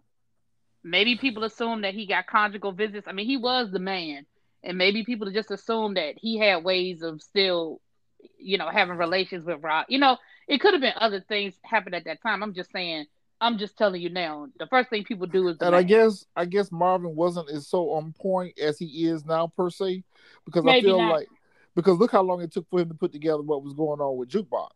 And I feel like you should have had way The more writing was on the wall. Jukebox. Right. you should have had way. But I think he did know. questions. I think he knew. I think he didn't accept it. I think it's just like with Nicole's mother. He knew. I think he just got confirmation. But I don't think he was I don't I don't believe for a second that he didn't know. I think he didn't accept it. I think he didn't want it to be true. But I don't think for a second he didn't know. Uh, I'm gonna disagree with you on that because I feel like Marvin just probably assumed that she was just a little tomboyish, and you know, Jukebox was a little introverted, so you know, she kind of kept all her business to herself. And, I you know, understand that. and she she wasn't really around. You know, her and Marvin don't really have a Ain't paid relationship. no mind, probably. Yeah, because they have a high and body type relationship. You know, you don't never really see him spend no time with her or take no time with him because you keep um uh, Lulu. I feel like the rest of the family knows, but he doesn't because simply because Lulu keeps telling him, "Listen, you need to start being a father to your daughter. You need to start paying attention to your daughter." And even with Raquel, listen, I'm not Marvin, so I think Marvin is just so wrapped up with what's going on in his head in these streets that he wasn't just paying any attention to his daughter, and and this is why she's so introverted because she don't feel like her father truly loves her. She don't even call him daddy. She called Marvin. I get all of that. I and still that, think that Marvin was so disappointing. we'll we'll get to that point. Marvin knew. But so in the conversation, uh Kenny was like, listen, I can't be sitting here listening to no Smokey Robinson. and I'm gonna go out here on the streets. right. Hey, Smoke, Smokey is my shit. I was going to say I love and listen. That's one of my favorite songs. I love that song. But that Yeah. just tells you Marvin is just old school from the way he dressed, the music he listened to. Marvin is just an old head. He he old school. But I was like, Mhm. God damn it, Kenny, you are responsible for what happens yet again. damn it, well, he did. Well, he women though. He offered to go get the music. He offered to go get the music though. It did. He did, but Marvin said no because Marvin took this as an opportunity to get in that girl room and plunder like he always do. He was looking for that, and that was a window and an opportunity for him to go in there. He started uh, going through her things, and I mean, I, I get it. I mean, uh, a parent does have a right to go through their children's room just to make sure that everything is on point or whatever. But you know, I don't know what it is. He goes through her room, but he found the tape. And he found the pictures. And he sat there and he put the tape in. And I feel like Kanan should have been on point when he came around and saw him watching the tape. But you know, Kanan was just so excited about his mama calling for them guns that he put 20 on 10 that oh shit, Uncle Marvin see the tape between uh whatchamacallit. He didn't even try to alert jukebox or whatever that, you know, He ain't give a he shit. yeah, he didn't give a shit. So uh he sat there, he sat I mean, watching but also whole tape. remember these were the days of cell phones. Like we didn't even we don't even know if they saw each other for him to. I don't think he. I'm with you though. I don't think he even noticed it or it connected. But even if it had, I don't. I mean, other than other than Paige and jukebox, I don't even know if there was a way for him to tell her. Like Good point. you know, he was with his mom. Remember, he had to go and we saw it. He from that point, he was with his mom, and then he was sent on his mission. So even Yep. if he, even if it had connected, which it didn't, I agree with y'all, it didn't. But even if it had, I don't even know if he would have had the opportunity to say anything to Jukebox. and so uh yeah and, he he starts processing that moment and so we get back to the uh police station you see burke she's sitting there looking at all the dead bodies where she's looking at the pictures you know the crime scene photos for buck 20 and d-wiz and all that and detective howard comes in and uh they have a con- they kind of go back and forth and he's like uh listen i know i've been a shitty partner but you know i've been going through some personal shit i'm trying to deal with it you know, but I'm getting past it. And she's like, okay, cool, whatever. And then so she went ahead and says, I've been talking with Laverne uh, Thomas. Uh, and he was like, Well, what you talking to her for? You know, he just instantly, you know, get suspicious Offended. acting. Yeah, Yeah. Yeah, So you know, he if if she had figured out some shit going on, you getting her closer to figuring it out. I was because gonna of your say like you, right? You told yourself for real, for real. Yeah, your reaction every time she mentions something and about she even Candyman. said that. She said, "What's up with you and this family? Like, Yep. like what is it?" And so he go off on her, and he was like, uh, "I'm getting ready to go talk to the captain. I can't trust you. You can't be my partner no more." And he just storms off, and I'm like, "Yeah, she gonna figure this shit out. She she definitely gonna figure this shit out." Because she was like, "Why do you care so much about this family? Who are they to you, or whatever?" So you know, she's not stupid. He think that she not paying attention to what's going on around him, but she even told him like, "You tell me a lot of things, but you know, uh, I'm starting to see something different." Right. So- But she he underestimates her. Like he doesn't respect he doesn't respect her as a cop. And so he underestimates how smart she is. It's He like doesn't he feel doesn't like she's a threat. Yep. right, exactly. He yeah, exactly. He's underestimating her. And so that's a bigger threat than anything else. If you don't think that she's a threat, you're not even paying attention. And you know, so yeah. But he definitely gave himself away. Like his reaction was ridiculous. it was way over the top. So the the climactic scene, well, one of the climactic scenes for the night is Jukebox come home and Marvin mean ass sitting there in the damn room, don't tore the girl room up. Don't tore the girl room down, and he's sitting there looking mean as hell when she walked in the door. I already knew that this wasn't gonna be a good conversation between the two of them. And he says, uh, you some kind of girl faggot. And I'm like, this is your daughter, Marvin. This this is your daughter, regardless of what's going on. He, he just uh, started being offensive towards her. Like, who is this white girl? And where the fuck did she But that's- come from? That's that old school mentality though. Like Yep. 2021 is well accepted. It's, it's No, pretty it's much- not. No, I it's wouldn't not. necessarily no, say it's well it's accepted, but I think Listen, that parents parents, in parents comparison to what it used to be. are not going to react. well like in how you just did. comparison yes, in, com- in comparison yes but let me tell you Yeah. something as somebody who deals with children all the time you would be surprised like me and me and chris was talking about this the other day. Like i have students who have been put out the house in high school because Yep. their parents found out that they were gay. Like that is like it still happens. It's still very very much a thing. And marvin's reaction although it was it was extreme and it was out of pocket it is not uncommon. It just it just isn't. No, I don't think it's uncommon at all, you know, but I just think that it's more so accepted, more so accepted now than it was back then. oh it definitely is more accepted. I agree with that. I mean you're going to have more families that are inclusive than than i think than not but i just think that we are far from a point where it's it's it's accepted. You know what i'm saying? So. Um, so they start having a conversation about Nicole, and of course Marvin wants to blame this on her mama. Says, uh, this shit come from your mom's side of the family. You know, they're a bunch of fuck ups and heathens and shit. I'm thinking to myself, y'all are drug dealers and murderers. Uh, pointing fingers, maybe.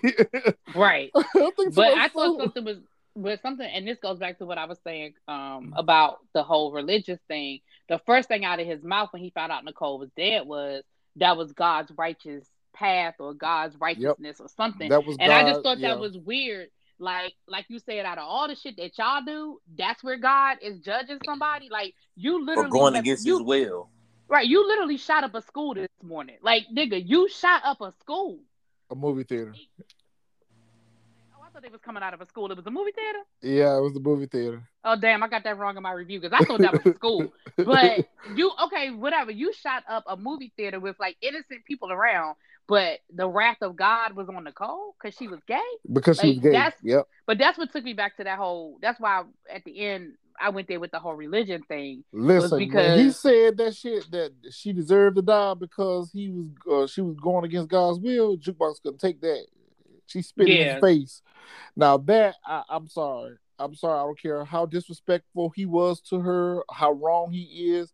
At the end of the day, I don't even care the fact that that was his daughter, person to person. Let me tell you something. I don't You're do not gonna spit. spit in nobody's face. I don't. I'm I don't do the I don't spit. I that. don't. I don't Yeah. do the spit. I I, would have rather her slapped him, uh, raised her hand don't to the hit spit. him. I don't do the spit. No, but you're not gonna spit in my face. I don't care if you are my You child. do this. You do the spit. It's on site every time I see you for the rest That's of your exactly life. what it was. I'm telling you, I don't do the I'm spit. sorry. I'm sorry. I of don't condone. I don't condone physical violence on children. But listen, you a teenager. You 15, 16 years old. You smelling yourself a little bit. First of all, you talking to me crazy or whatever the case may be. You call me by my first name. You gonna spit in my face, and you think I'm gonna let that ride? Marvin backhand the hell out of her ass. Yo, Marvin he sent her the ass shit fly- out of her. He sent her He fly across the room. shit out of her. It's not funny, but it damn, he smacked the shit out of her. He did. I didn't expect he did. I told you. I told you this. I said, "Yo, I, I hope Marvin don't jump on this girl because I know that Marvin has a very bad temper. So I was like, I was afraid for what was going to happen to her. I knew he wasn't going to kill her, but he almost did. Oh, he damn Oh. yeah, he almost did. So they fighting and they struggling, and uh, you know she kicks him. Um, they was fighting for real, for real. Like that wasn't no play play. They was fighting. yeah, they were fighting, and, Jukebox wasn't scared. I mean, you know, she she wasn't she scared. wasn't She held scared. on. She held on, but he told her, Oh, he said, "Listen, you think you a nigga, but you don't fight like one." Okay. And and then he snapped out of it because he was choking the shit out of her when she was. I think they might have been okay until he stepped on that that that tape. When he crushed that tape, yeah, when he crushed the tape, that was it. that was it.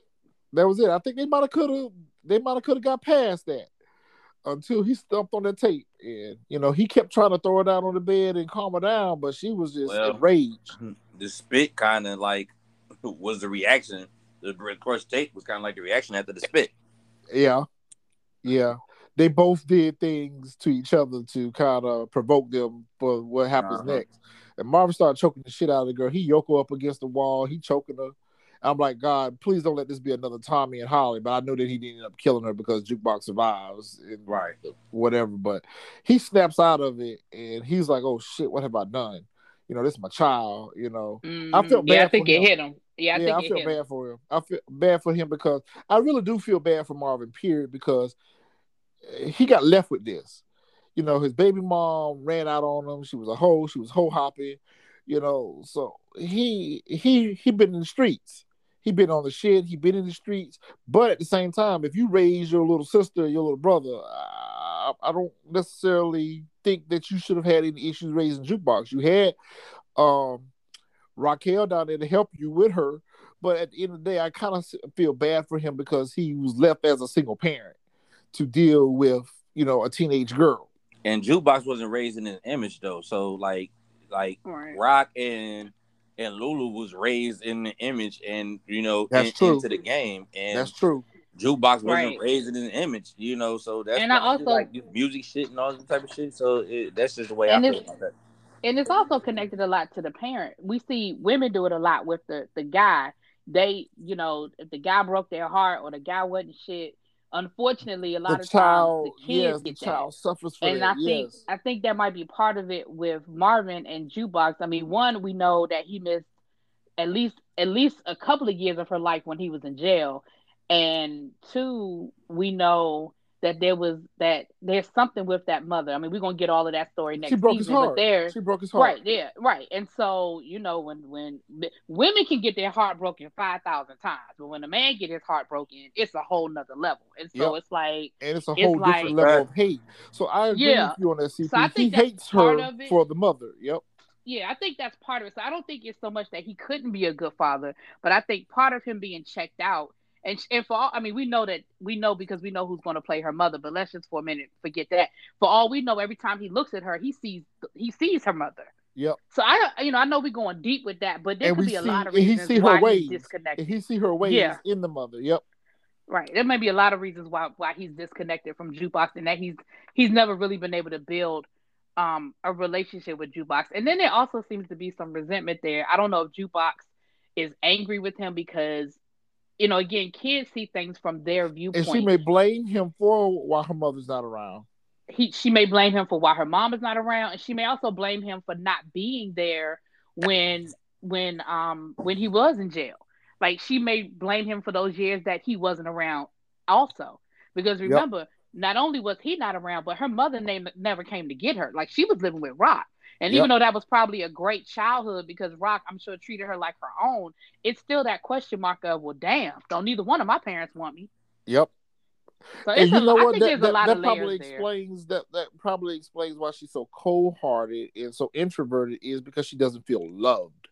She doesn't Mhm. feel love, and the only person that she really felt love for was Nicole. And I Yeah. the 2nd Mhm. runner-up would probably be Kanan. And Nicole understood her. Like she didn't like even though they were as far as different as they were, She didn't she could give that. Right. She could give Nicole all of it. Yep. Because Nicole didn't judge her for who she was and what her family did and all of that. Nicole didn't judge her. I mean, well, I don't even know about the family part, but just about her when she knew she was boosted. Like Nicole didn't judge her. Like all of that.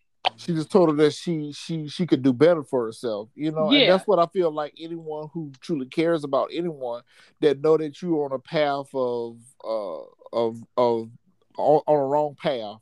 So anyone who cares anything about you is going to try to, you know, to tell you to want better for yourself, to do better for yourself, or whatever. I mean, Mhm. that's a different type of love and concern versus her saying, "Well, you know, my parents will never allow me to hang out with someone like you or whatever." You know, she was non-judgmental. She was a safe zone for her. right. And I think right. the only- absolutely. The only other place where she felt safe in to be who she is is possibly around Kanan because she was even a little nervous about Rock last week uh, when Rock saw her in that suit. You know, and Right. Rock had to reassure her that, yo, I'm not Marvin. So, you know, that kind of reassured her that, okay, my, my family got me. But of course, Which also tells fear- me that they know how Marvin felt about homosexuality Uh-huh. too. Yep. Like for Yep. that to be the first thing, I'm not Marvin, which means Well, that, it, it's not even the well, the homosexuality, yes, but it's it's it's a little deeper than that. Where I feel like Marvin probably needs some counseling for what happened with him and um his his baby mama. I think that Oh. there's a lot of uh mental scars that are there. You know, with her, you know, running off on him and being a hoe and all this and this and that. Robin, uh, that that's this has allowed Marvin to be very resentful towards women. And look how he did with Tony D. You know, she couldn't even cuddle with him. He went the fuck off on her. So That's you know, true. he he just doesn't know how to deal with affection. And But he got offended then. Like it was like you said, Yeah, I'm I like I know you didn't call me a ready to choke faggot. her ass out. He's like, I know you didn't call me a faggot. yeah, because she wasn't she wasn't cuddle with the man. So Yeah. he he has some deep rooted issues that he needs to probably talk to someone about. And then on top of that, uh, the way his family treats him and regards him. So I think that all this is contributing to Marvin's anger issues is because he just he he he feels useless to everybody.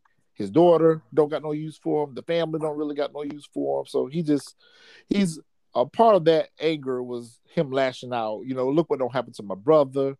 I just found out my child is gay. I mean, he's he's having a very bad day, and he took it out on jukebox. But I, Shit, a I'm very not bad condoning. day.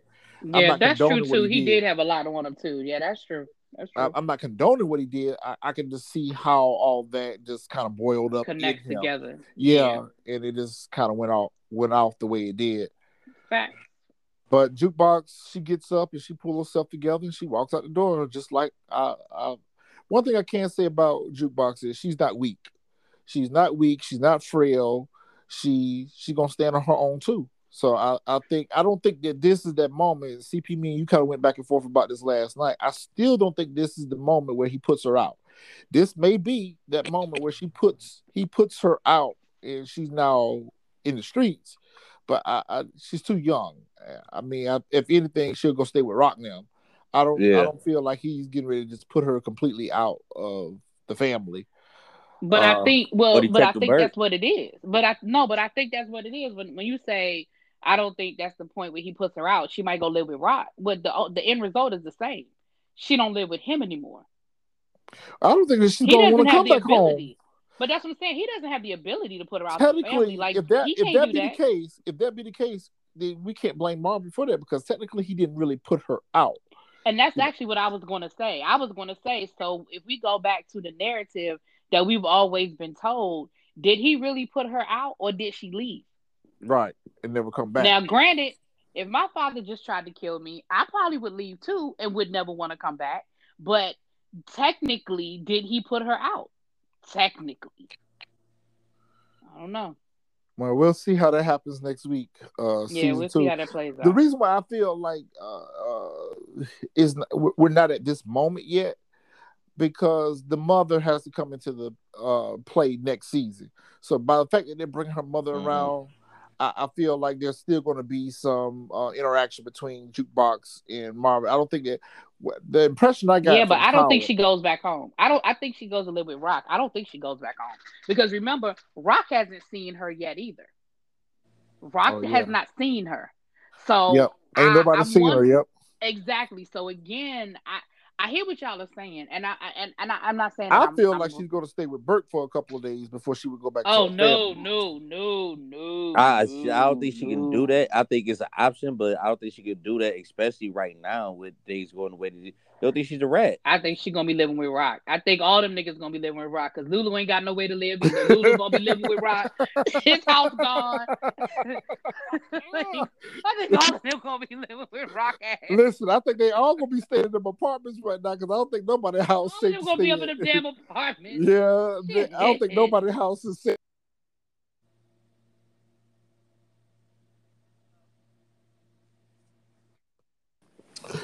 You so stupid. Oh, okay. I thought I lost y'all. Can you hear me? yeah. Yeah, it So- did go out for Oh, a okay, minute, but we okay. good. So we get good. to uh, the warehouse and we see uh Kanan and Rock there at the warehouse. And again, she's teaching him how to shoot. And she's teaching him basically, she's schooling him on what gun he needs to use to commit murders. with. Mhm. She basically told him about all these guns, how useless they are. She he need to get a Glock. He need to get a Glock 17. See, this is where we need Marvin to Yep. give us the breakdown on the guns. That's what we need our Marvin. Yep. but she pretty much gave him a, a, a lesson on, you know, how to hold the trigger, how to pull the trigger, how to handle the gun, and where to shoot him at. The most important thing that we got out of there was that she told him that when he get ready to go put somebody down, they he needs to make sure that they stay down. Two to the heart, and one to where they used to the think head. Right. Mhm. and we saw her um her marksman um skills. I mean, shoot, uh, Yo, she on point. she was on point. yeah, man, what? the forty bottle, the little twelve ounce bottle, the She Pepsi all of bottles. You taking that shit out? Yeah, no kickback. she hit all None. of She was Man. good. Like, listen. and listen, I- and she was even on point when she put the um, gloves on to uh to uh put the bullets in the clip. She was on Mhm. point. Yep. She was on point. And in this moment, I feel like this whole monologue and this whole speech, she was preparing him for the kill. Like she Yeah, pretty much told him. She told him, "Listen, I got to depend on you. I'm your mother. Um, but I need you to put this nigga down for me." Yeah, I'm asking you to murder somebody. She said, "I'm asking you to walk up to somebody and put them on their back." Yep. And So can you imagine what that must have done to her as a mother to have to ask her son to commit murder? Like, yeah, we are in this life, and like she said, this is I never wanted this. and she because told I me, "I wish you would have went to it- that school." Yep. Right. She said, because I knew, because, and I feel like it's because I knew this is what it would have come to. Like, I knew that it would have had to come down to me asking you to be a murderer. Like, it's one thing to sell drugs. We know that indirectly that kills somebody, but to straight Mhm. up walk, he said, I need you to walk up This is him, murder. Yeah. This look him dead in his right eye, here. and Yep. pull the trigger. Like, yeah, premeditated fif- and all of that. At 15, yeah. At, at, 15. at, yeah. at 15. If he was like 21 or some shit like that, okay, yeah, but he's a child. And, and and look at all the mess that he's created with all the murders that he's been involved in now. And now you're asking him not only to go kill a cop, but his father. And this is where I get angry at. This is where I get angry at because I'm so fucking tired of them recycling this narrative, this story. We saw it with uh Kanan and Sean. We saw it with Tommy and Teresi. We saw it with Ghost and Tariq. I mean, come on, can y'all be just a little bit more creative? I mean, But I feel like this is the first time we've had a good reason, though. I feel like this is a good. I mean, when I say good reason, I Well, come out right. a But, justifiable reason. Yeah, because We I mean, Tariq didn't have no We- good.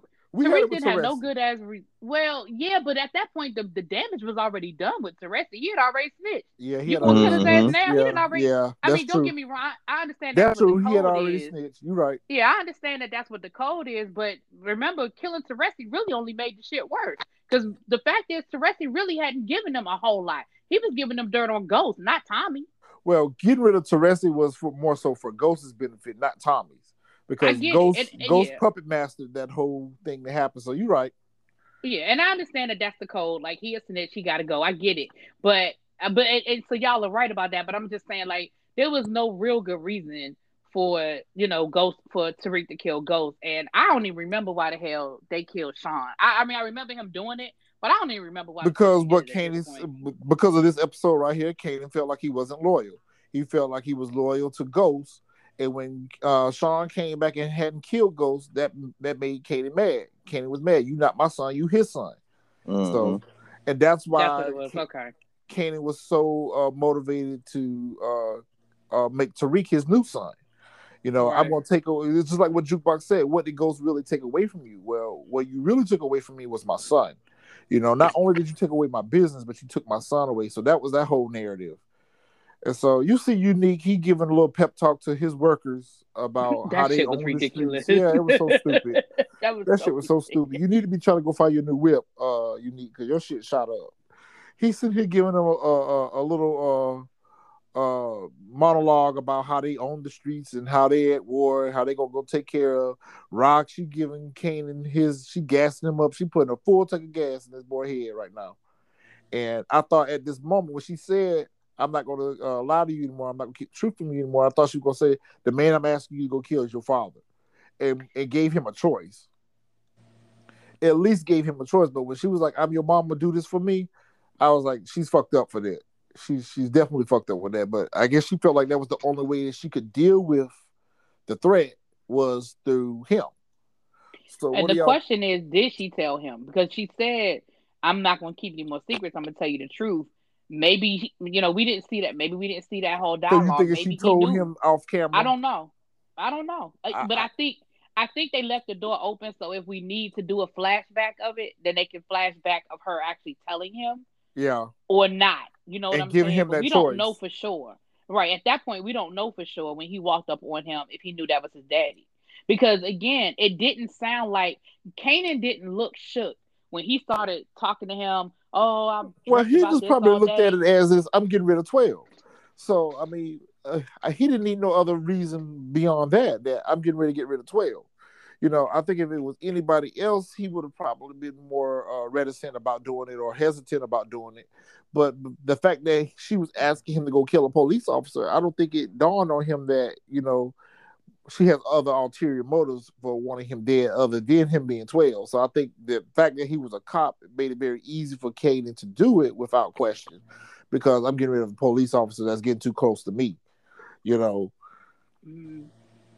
so we see Lulu wakes up finally, and Jessica she laid out across the uh, his lap and everything. She was there. She was still there. He was Uh, there when he woke up. That I had an issue with that because now in my mind, because he made that comment when he got up, uh, where is everybody? He gonna think that his family didn't care nothing about him. He wasn't. They weren't there, but in reality, his family had been there the whole time except for Marvin. Marvin was the only one that they didn't show that actually was, you know, there in the hospital room visiting with him. But everybody else had no been up there to see. But we know he went to the hospital though, so Yeah, he did go to the hospital. Uh, so I think that's going to draw him in closer to her and closer to him wanting to step out of life because when he woke up and saw that she was the only one there, that that sent a message. I don't care. But I don't. I think he'll go. I think it'll get cleared up next week. I mean, I think it'll. I think that was that. I woke up. I'm confused. I'm like, where the fuck is everybody? And I agree with you. In that moment, that's probably how he's thinking. But Yeah. that could be. That's gonna be cleared up in one conversation. Like, nigga, we was out revenging what the fuck happened to you. Like, I was here. Like, Yeah. I don't think anybody will be able to dispute that everybody came up to the hospital. But you're right. I, I, you're right. If I wake up out of a coma and ain't none of my family there, I'm I'm gonna feel some kind of way. you know. Yep. And she was there to save the day. So part of me feels like maybe she she does care. She's just she's just so uh asphyxiated on wanting to make uh famous famous that she gets wrapped up in uh that, but maybe she do care about him. I mean, but I at the end of the day, but at the end of the day, she's dating a drug dealer. And, you know, he's a uh, um, you know, a money grab for her too. So, you know, I have to always uh think of that as her first, you know, concern, not necessarily about him. I But- disagree, but okay. But I could be wrong.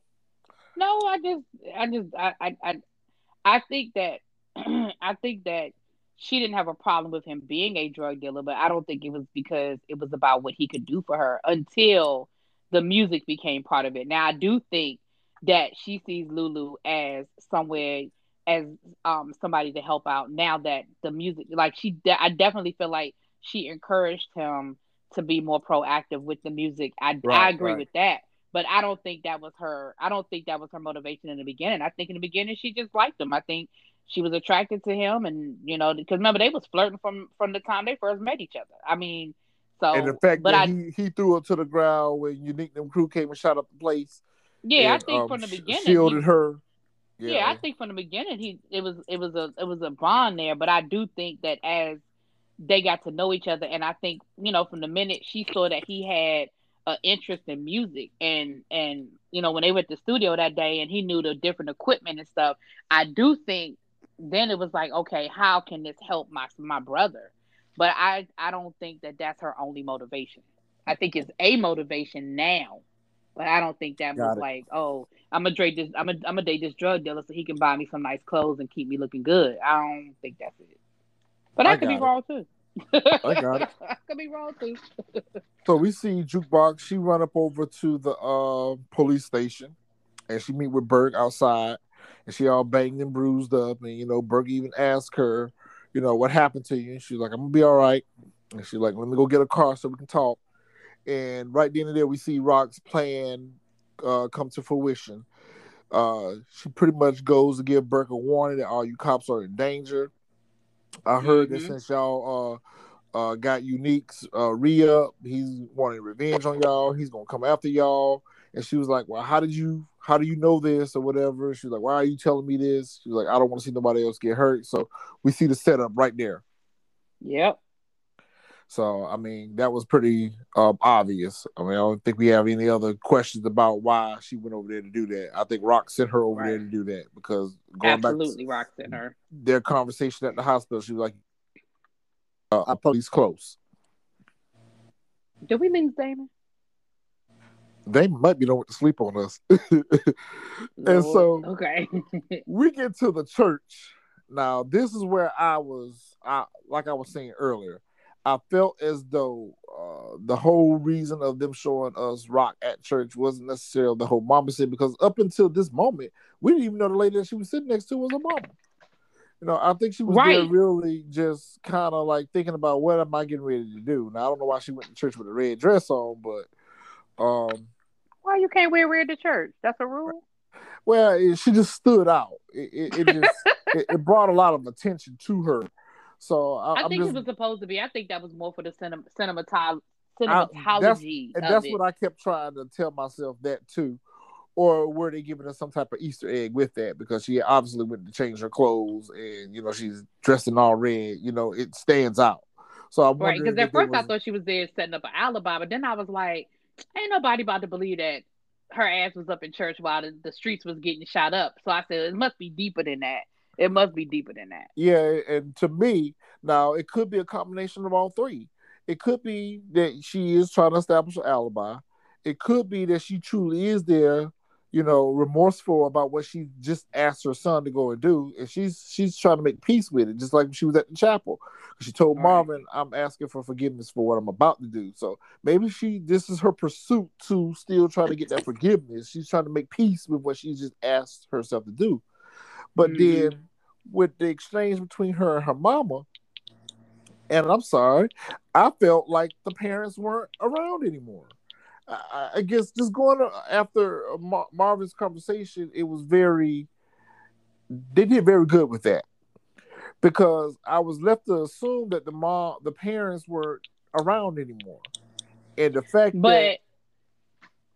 Go ahead. I'm sorry. Go ahead. no, you go ahead. No, but I was just gonna say the thing that threw me off with it. Yeah, I I felt like the parents weren't around anymore. But who's the grandmother? Going back to the first episode where Yep. who so whose mother are we talking about? Are we talking about Defcon's mom? Or I we guess talking we're talking about her mom? mama. I guess we're Well, talking about her mama. then, then that throws me. Then honestly, that throws me off because I I too. got the impression, and maybe that's why she never sent Kanan to go live with her mother because it was like she my mom and I love her and I'm gonna always you know have take care of her, but I don't want my son to be raised like I was raised. Like I don't know. I got a little that bit of, explains why uh, she never sent her. I got a little bit of Patrice Woodbine vibes from Right, uh, the mama. right. I feel like Right. the mama. I feel like the mama was out there on something. Whether she, because part of me even feels as if maybe she was tricking uh, Rock off at some point. Either she was on drugs, Right, she was like, "You're not gonna put none of that on me. Like you are the re- you are your you are the reason why you are the way you are." And it almost was like she wasn't gonna she didn't want to take no responsibility for nothing. or either she was tricking her off, or either they she was so fixated in the church that she didn't pay no attention to her children, and the streets ended up eating them up. So it's a combination. It's, it's one of the three. But the fact that was, she was so she was so adamant about you're the reason why you turned out the way you are. Don't blame me and stop asking me questions or whatever. She gave a little Patrice Woodbine vibes. So Yeah, she know, absolutely did. That's why I said that scene kind of threw me off, and I, I wasn't. I'm not sure. I, I I really feel like they laid the foundation for something for next they season are laying a foundation. because they left. They left. I don't know if it's Like, for to me, next they- week or next season, but they definitely gave us an Easter egg with that that mom Yeah, and because they definitely exchange. opened up. They opened up a whole new set of questions right there, right here, the next to last episode. Like it's like, why bring all this up now? Well, and it also kind of uh, speaks to what she became, you know, because you know it seems like the mama knows exactly what she turned out to be, or whatever the case may be. But you know, at the end of the day, how did she become this? You know, how did she become this way? You know, it, and then for us to hear that Marvin raised her and Lulu, there's got to be something that the parents or the mama in particular, you know, for her for a mother and a daughter not to have a a close relationship, th- there's there's something there with that. You know, there has been some type of turmoil. Uh, uh, there's been some type of issues that's happened between them, or whatever the case may be. That's kind of pushed Rock to be where she is right now, and the mom doesn't feel responsible for it. She wants to blame the child for it.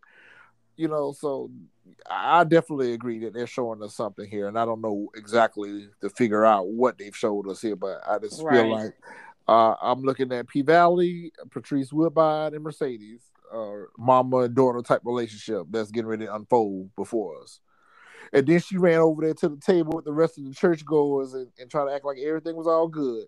So, and it could just be that you know the mama is saved now; she all churchy and she don't condone the way Rock lives her life anymore. So you know, it could be a combination of that.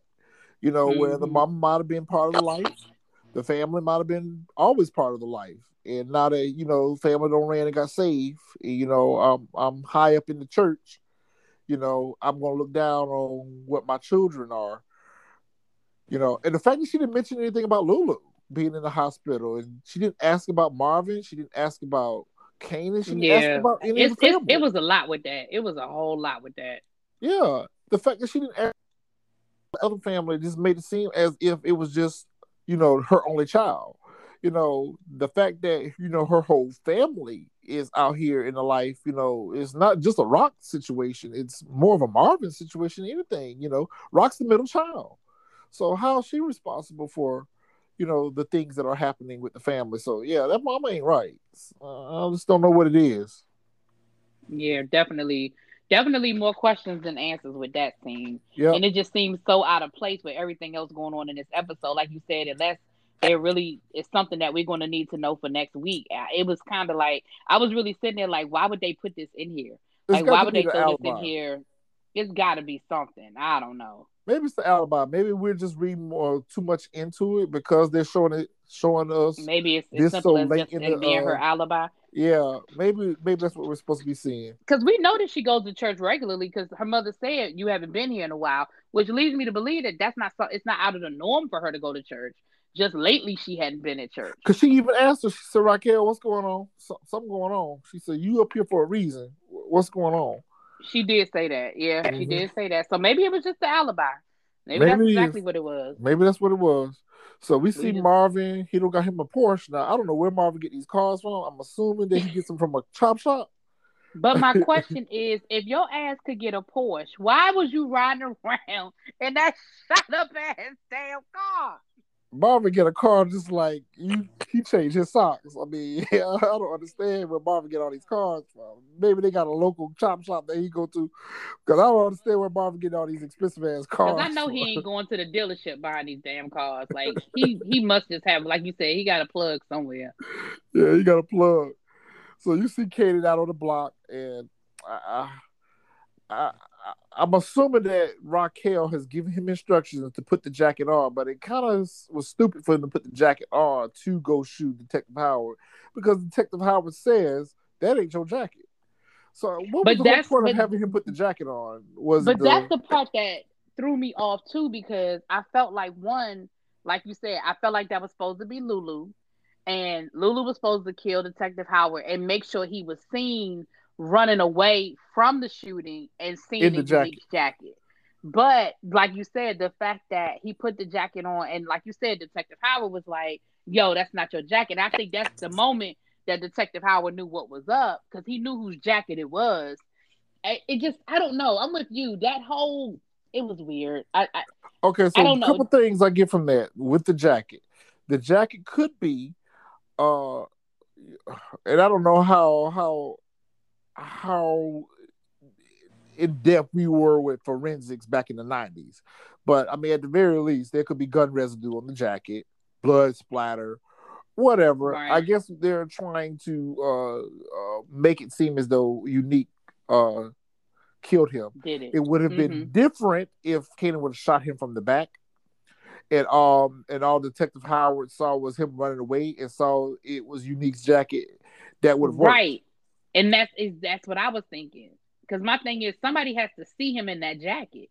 And someone has to uh, know that it's Unique's jacket. Just because someone sees him Well, it say unique on the back. yeah, well, it do say Unique biggest day on the back, but I mean, it says unique on the back. and, and That's why I said that I guess he was supposed to be seen in it. You know, Detective Howard should knew what was up then when he said that ain't your jacket. I think that's when I think that's exactly when he knew what was up. But I, we I saw that Kanan did. not follow. Once again, Kanan did not follow directions. First of all, he was supposed to give him two to the heart and one to the head. He didn't do it. He didn't do it. So here's my question: Is Detective Howard going to die, or is he going to survive? He gets to the hospital. That much I know. Do you think he dies at the hospital?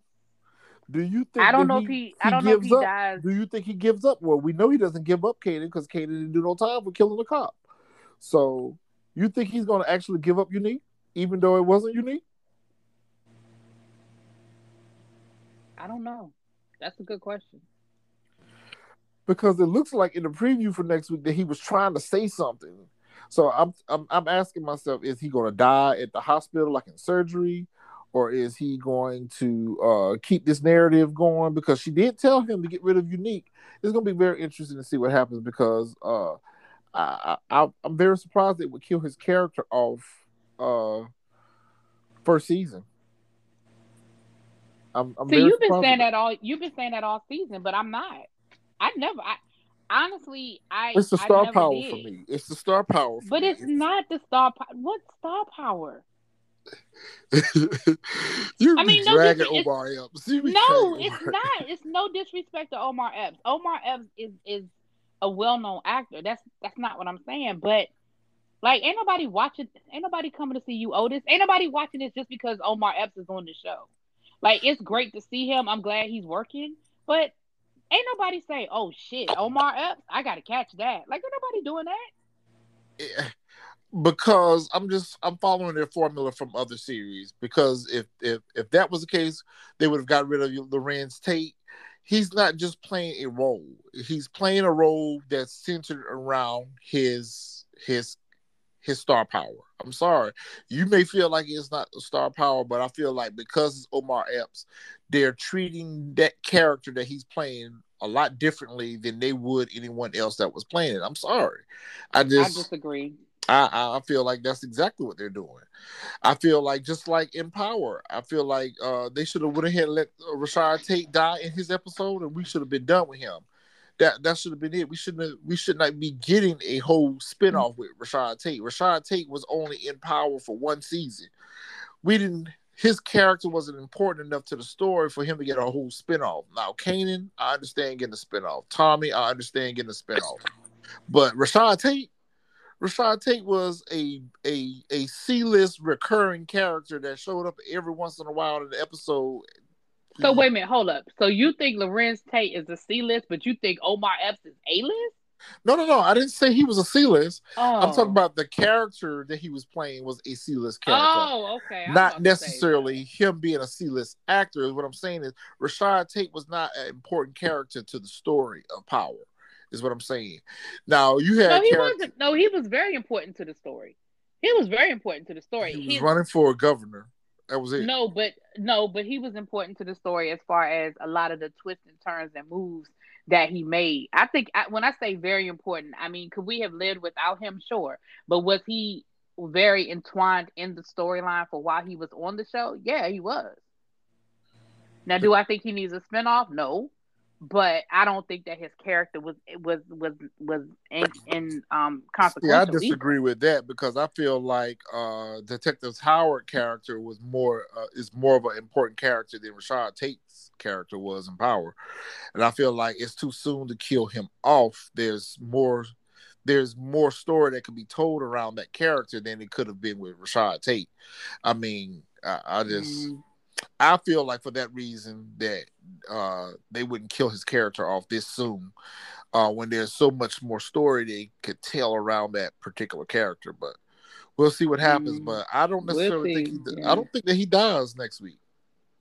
I don't think he dies next week either. I definitely think that we're going to see him next season. Yeah, But um but I you know, but I wouldn't be surprised if he does is, is, what I'm because saying. Like I don't if if they do kill him next week, I'll be very irritated with this whole time that we spent with this whole bone marrow and this whole uncovering of. I, I just feel like if they were going to kill his character off like they did Romere's in um, book two, you know, kill him, get rid of him. He served the purpose for a couple episodes and gone about our business. But you know, we spent too much time um, developing the character just to kill him off. Unless the story that they wanted to tell was this is an endless cycle of uh, sons killing their fathers. If that's the, the narrative that they're trying to uh, push, then I can understand. But if that's not the narrative that they're trying to push, then I, I would be very irritated that we spent this much time on a character that they killed off um in the season finale. But then again, you know, it's time for somebody to start dropping. So we'll see. I was gonna say I don't think it would be a waste. Like I don't think every character arc has to be deep and profound. I think some character arcs are just I there to give us some some To push information. the story forward, to push the yeah, and forward. so but I- because I of who think- he is, that's why I have an issue with it. Because he ends up being Ca- Caden's father, is what I have an issue with. And I guess the same. I guess I'm going to be at the same problem I had with Tariq killing uh, Ghost. I just I feel like it was unwarranted. I, I feel like it was unwarranted that you know, and we saw where he was truly. Whereas I felt like Tasha manipulated uh, Tariq in the killing ghost. We see here that Rock 100% manipulated her son to kill his father, unbeknownst to Mhm. him. and maybe that is what the point is. Like you said, Maybe- to just yeah. show that this Maybe. is just a constant theme. You know what I'm saying? Well, we'll see. All right, so next week we got our season finale, and it's going to be lit. I know it's going to be lit. Can't wait for season two. Um, just been very pleased with this show. Very pleased with the writing, even though some of it has been a little bit predictable. Uh, especially in the last five episodes or so, we've really been on our A game with predicting what we think was going to happen, and it, it's just came to fruition. So uh, it's going to be very interesting to see what happens next week.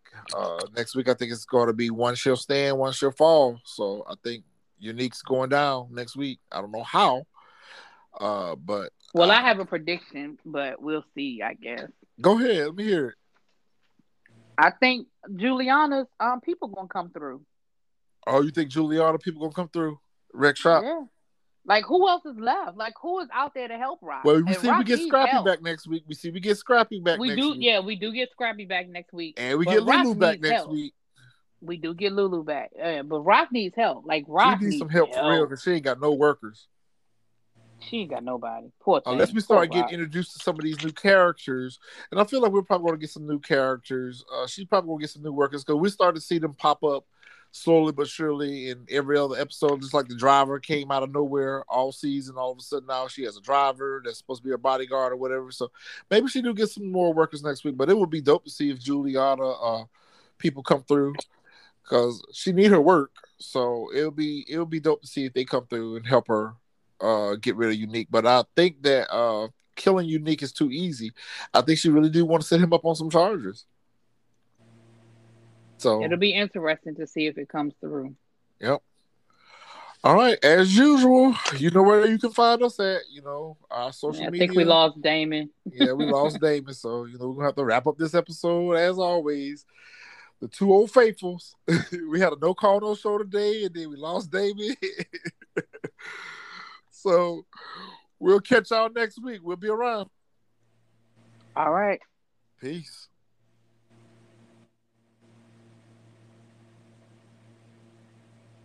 You are now listening to TSF Entertainment Podcast.